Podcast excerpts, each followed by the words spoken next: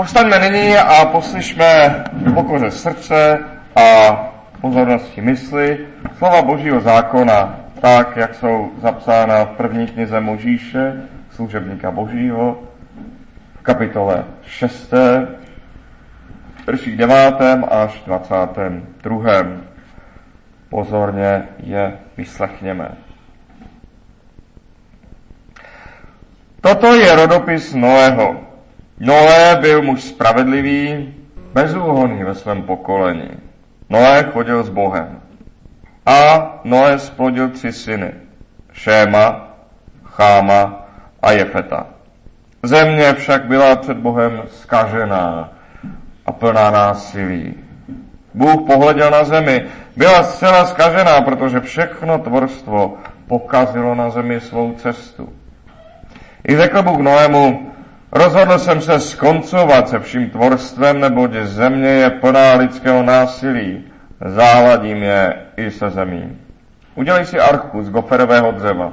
Farše uděláš komůrky a vysmolíš ji uvnitř i zvenčí smolou. A uděláš ji takto. Délka archy bude 300 loket. Šířka 50 loket a výška 30 loket. Archa bude mít světlík, na loket od ukončíš a do boku archy vsadíš dveře. Uděláš ní spodní, druhé i třetí patro. Hle, já uvedu potopu, vody na zemi a zahladím tak spod nebe všechno tvorstvo, v němž je duch života. Všechno, co je na zemi, zhyne. S tebou však učiním smlouvu.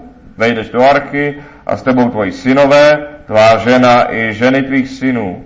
A ze všeho, co je živé, ze všeho tvorstva uvedeš vždy po páru do archy, aby s tebou zůstali naživu. Samec a samice to budou. Z rozmanitých druhů ptactva, z rozmanitých druhů zvířat a ze všech zeměplazů rozmanitých druhů z každého po páru vejdou k tobě, aby se zachovali při životě. Ty pak si naber k obživě různou potravu, nashromáždí si ji a bude tobě i jim za pokrm. Noé udělal všechno přesně tak, jak mu Bůh přikázal. Amen. Tolik je slov Božího zákona. Posaďme se.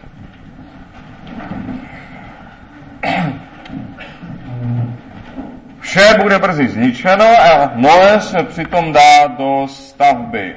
A to nevede jaké stavby. Noémova arka měla na délku 300 loket, to je něco kolem 140 metrů, plus minus.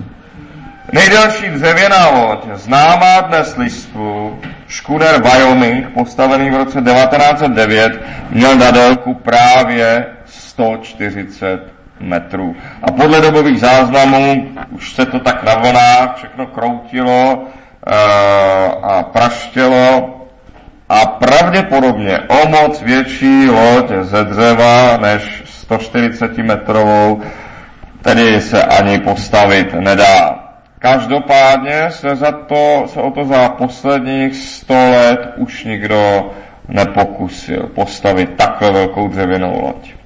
Před zkázou světa se tedy Noé pouští do díla, které je alespoň podle našeho současného poznání největší ještě možné. Je to nejvíc, co ještě jde, co je ještě nějak proveditelné.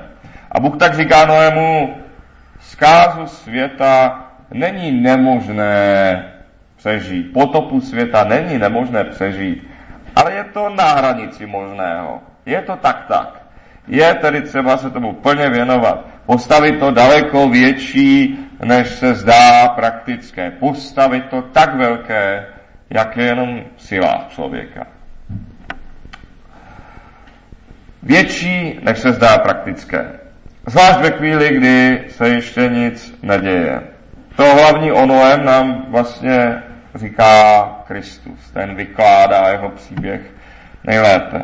Tehdy před potopou hodovali a pili, ženili se a vdávali až do dne, kdy Noé vešel do korábu a nic nepoznali, až přišla potopa a zachvátila všechny. Problém není v tom samotném hodování a pití, ženění se a vdávání. Ježíš sám, víme, přece hodoval a pil a bylo mu to ostatně vyčítáno. Také Ježíš počítá s tím, že se lidé žení a vdávají, jinak bychom od něj neměli ta známá slova, co Bůh spojil, člověk nerozlučuj. Ostatně Noé sám, o kterém se to mluví, byl ženatý a měl tři syny, jeho synové měli svoje manželky a Noé po potopě vysázel vinici a oslavil to hodováním asi až příliš. Tedy není chyba žít normální život. Není chyba žít příjemný eh, život. Chyba je, pokud má člověk pokojný život, pokud má příjemný život, za znamení toho, že je s ním všechno v pořádku. Chyba je, pokud člověk čas pokoje a dostatku nepozná jako čas milosti, jako čas, který mu byl darován. Chyba je, pokud člověk sice vidí své vlastní stále se opakující chyby, pokud vidí své slabosti a zároveň vidí, že se kvůli jeho chybám zase tak moc hrozného nestalo, že to nemá tak hrozný dopad. Pokud vidí, že i svými slabostmi může mezi lidmi nějak fungovat, že se s nimi ostatní ho nějak smíří. Chyba je, když jak si pokoj a bezpečí člověk má zaznamení toho, že vlastně ty věci dělá celkem dobře. Chyba je, pokud člověk neprosí o milost a o trpení a schovývavost Boha, aby měl čas se sebou něco udělat. Ale udělí si milost sám. Neprosí o milost Boha, ale udělí si milost sám. Řekne si, však to se mnou nebude tak zlé, vždyť se přece doma svítí a topí a děti jsou zdravé a hypotéka splacená. Chyba je, člověk, pokud člověk neprosí o odpuštění své blížní, ale odpouští sám sobě. Hoď jsem, jaký jsem a druzí se s tím nějak musí smířit. Osudová chyba je, když člověk čas milosti, který mu dán, člověk, když člověk ten darovaný pokoj zamění za znamení, že je s ním a za důkaz, že je s ním všechno v pořádku. To je ta velká chyba, o které mluví Kristus ve svých slovech. V tom ovšem člověka ujišťuje i svět kolem něj, sice v tom, že dělá všechno správně, ať se jenom podívá, se přece nic neděje, takže všechno dobře. Většinu svých přikázání vydal Bůh, aby bylo lidské společenství, náš svět, aby to všechno bylo zachováno i do budoucnosti. Většina přikázání tady není kvůli okamžitému efektu, ale kvůli tomu, jak se věci časem vyvíjejí. A proto čteme v samotném desateru třeba pamatuj na den odpočinku, že ti má být svatý. A když to člověk neudělá, co se stane? Nebo čteme tam, nebudeš vždy chtít vůbec po něčem, co patří tvému blížnímu. A co se stane, když člověk bude? A proto jinde třeba čteme, žena na sebe nevezme, co patří muži a muž neobleče, co nosí žena. Hospodin tvůj Bůh má v ohavnosti každého, kdo to činí. A hned zase v dalším verši něco, další věc bez důsledků. Když přijdeš cestou na tačí hnízdo z holátky nebo s vejci, s matkou sedící na holátkách, nebo na vejcích na nějakém stromě nebo na zemi, nevezmeš matku od mláďat. Matku pustíš, mláďátka si smíš vzít. Tak ti bude dobře a budeš dlouho živ. Není hned jasné, proč by člověk cokoliv z toho, co jsem zde tak namátkou vyjmenoval, jak si vytáhl ze zákona z písma, není hned jasné, proč by se člověk měl řídit čímkoliv z výše zmíněného. A to platí o naprosté většině dalších příkazů zákona. Není z toho zjevné hned, proč by to člověk měl dělat. A když to člověk poruší, nic viditelného se na světě nezmění, nikdo si nestěžuje, bude jasně řečeno, nikomu přece nebylo ublíženo, no tak co? To se bere jako důkaz, že všechny ty příkazy byly jaksi pro nějakou starší dobu, kdy lidé ještě nebyli tak chytří, jako jsme my dneska. Tak to je ovšem velmi naivní představa, velmi naivní výklad. Ta přikázání byla vydána právě proto, že v žádné době člověk u mnoha činů není hned schopen odhadnout, jak eh, dopadnout. Schopnost člověka předvídat, jak si co se stane, ještě navíc, co se stane se všemi lidmi dohromady a v průběhu času, je velmi, velmi omezená. Právě proto, že hned po činu není vidět nic, co by člověku nějak napovídalo, že je něco špatně, protože člověk není schopen odhadnout, k čemu povedou některé skutky dlouhodobě. Právě proto je vydána většina přikázání. Ale Noého svět, jak si tenhle ten náhled opustil, vydal se právě tou cestou, nic se nestalo, tak co? A proto je psáno, Bůh pohleděl na zemi, byla zcela skažená. Už to bylo příliš daleko.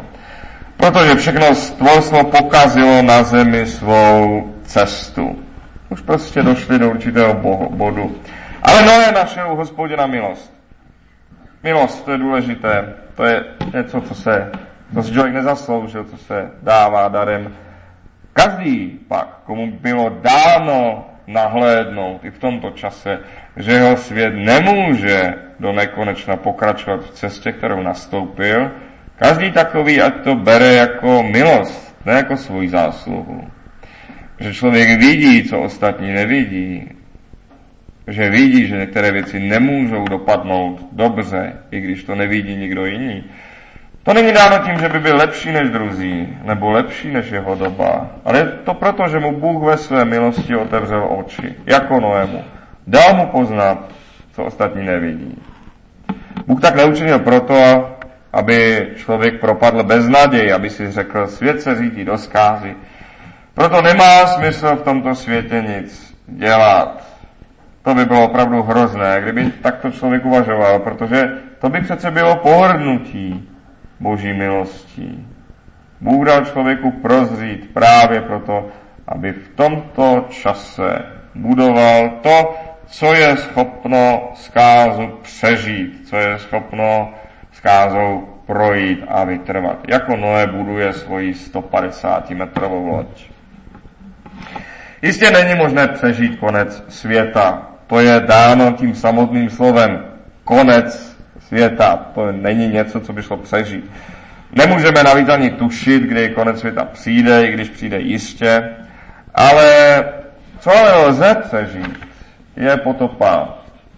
A lze také tušit, že se blíží a to nám tento příběh ukazuje. Jako Noé, potopa, to není konec světa. Svět po ní, jak vidíme, dál trvá, opět se obnovil. Jako svět pokračoval po pádu mnoha a mnoha říších, po mnoha velkých válkách a po mnoha morových radách, zase se to všechno nějak obnovilo. A někdo by mohl říct si, no však ono se to nakonec zase vše nějak obnoví, zase ono to vždycky, vždycky dobře dopadne vlastně. A má pravdu svým způsobem. Bůh na počátku přikázal zemi, aby vydávala zeleň, aby vydávala živé tvory. A tak to můžeme sledovat, to se děje doteď, i na místě katastrofy, nějakého hrozného výbuchu, časem tam roste alespoň lišejník, pak nějaký větší plevel, pak časem je tam les a do toho se nastěhuje i zvěř. A tak za 150 let je z pustiny překrásný les tak za 150 let. Takže vám to může být úplně jedno, že se příroda nějak obnoví, protože už budete mrtví. A lidstvo také vždy časem opustí své různé šílené nápady a zvrhlé vztahy a svět se zase stane takovým přirozenějším, jednodušejím, tak za čtyři generace, za pět, v čase vašich prapravnuků, takže to už taky neuvidíte. Bůh sice obnovuje svět, ale za mnohem delší dobu, než trvá věk člověka, takže jak si teoreticky je to taková pěkná představa, jak se to se všechno obnovuje, napravuje, ale ne pro vás. Vy už to neuvidíte. A proto náš dnešní příběh a jeho naděje je v tom, že mluví o člověku, který je proveden katastrofou ve své generaci za svého života. Že mluví o člověku, který katastrofou jak si protáhl ten svůj svět. To je totiž hlavní. Není katastrofou proveden sám, ale jeho žena, jeho synové a ženy jeho synů, celkem osm lidí. A dokonce nejen jeho nejbližší, ale i to z jeho světa, na co má nějaký vliv, na co nějak šáhl. Všechna ta zvířata, co po páru schromáždil, ustájil a obdařil potravou. A taky, když zanikla Noého zkažená generace, i když ten celý svět a jeho poměry, i když to všechno změnilo k nepoznání, co bylo v jeho nejbližším okolí, bylo do času po potopě proneseno bez změny. Z té předpotopní doby do té nové doby. Stalo se to za jeho života, v jeho generaci, viděl to na vlastní oči. Co z toho plyne? Spokojenost není na místě, dobrosrdečnost není na místě, stejně ale ani zoufalství. Obojí je stejně bláhové. Zdravý střed je čas pokoje využít k budování a posilování všeho, co může přežít potopu, čemu sami věříme, že může přežít potopu. Kdo chce času pokoje využít k překonání svých protivných vlastností, kdo se chce naučit dotahovat věci do konce, kdo se chce naučit necovat od toho, čemu má čelit, kdo, se, kdo chce posílit zkrátka vše to, co člověka od nepaměti provádí všemi pohromami. Kdo chce takto využít času pokoje, kdo takto času pokoje rozumí, tomu Bůh pokojného času dává dostatek. A nemusí být úzkostek, nemusí být nervózní, protože pokud takto pobírá, pobíl, chápe čas pokoje, toho času bude mít dost. Jako Noé měl dost času postavit 150 metrovou loď, to člověk jistě nezvládne za den, ba nejspíš ani za rok 150 metrovou loď. Každý den však musí udělat něco. Ta doba, kdy se Noé chystal na to, co přijde, byla dlouhá. Je pak třeba budovat bytelněji, než se dnes zdá nutné. I když se dnes snad pro každou slabost člověka najde pochopení, nebo dokonce vynutí pochopení, přesto je chytřejší se učit mít každou svou slabinu pod kontrolou, jak si nějak ji trochu obrušovat, omezovat, trošku na ní vládnout. I když se dnes člověk prakticky, přiznejme si to, bez jakéhokoliv člověka obejde, váš život není prostě závislý vůbec si na nikom, kdyby vlastně kdokoliv z vašeho života nějak zmizel, tak nějak budete fungovat asi dále. Takže i když vlastně žádný člověk pro druhého člověka dneska není úplně potřeba, Přesto je třeba budovat vazby a přátelství, jako by to bylo na život a na smrt. Jako by to bylo jeden za všechny, všichni za jednoho. I když většina z nás, popravdě řečeno dnes převážně, žije ve svém soukromí, něco jako veřejný život, vlastně už moc neexistuje. Přesto usilujme o to, abychom byli mezi lidmi hodně skutečné úcty. A také učme se sami rozeznávat, kdo z lidí je skutečné úcty hoden a kdo ne.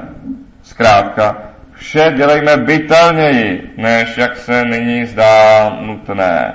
Vše toto podstatné, toto základní budujme bytelněji, když se to jaksi může zdát komické, být třeba svým přátelům takto oddán, takto věrný, být své rodině takto oddán, takto věrný. Dělíme to bytelněji. Ať se to totiž ozývá ze všech stran rozhodně nemáme moc zachránit planetu, je to absurdní bláznoství se toto myslet. Ale jakou moc máme? No to je dobré se soustředit. Máme moc svět kolem sebe samých postavit na pevné základy důstojnosti, věrnosti a úcty To jsou ty věci, které protáhnou člověka každou katastrofou. Máme moc budovat pevně ten svět kolem nás, tam, kam dosáhneme. A stavit to na základech důstojnosti, věrnosti a úcty. To je vybavení do potopy. A pokud jsme si, už jsme si nějakou tou pohromou už prošli, což se týká mnoha lidí, pokud už jsme si nějakou pohromou prošli, tak ať ta zkušenost není marná. Začněme tedy tím spíše budovat to, co je pevné a chystejme se na pohromy, které ještě přijdou, protože přijdou. Nejsou ale ještě tu a my v nich s pomocí Boží obstát můžeme. Náš nebeský Otče, tebe prosíme, měj s námi strpení, neuveď nás do zkoušek a daruj nám čas spokojný a srdce pokojné. Amen.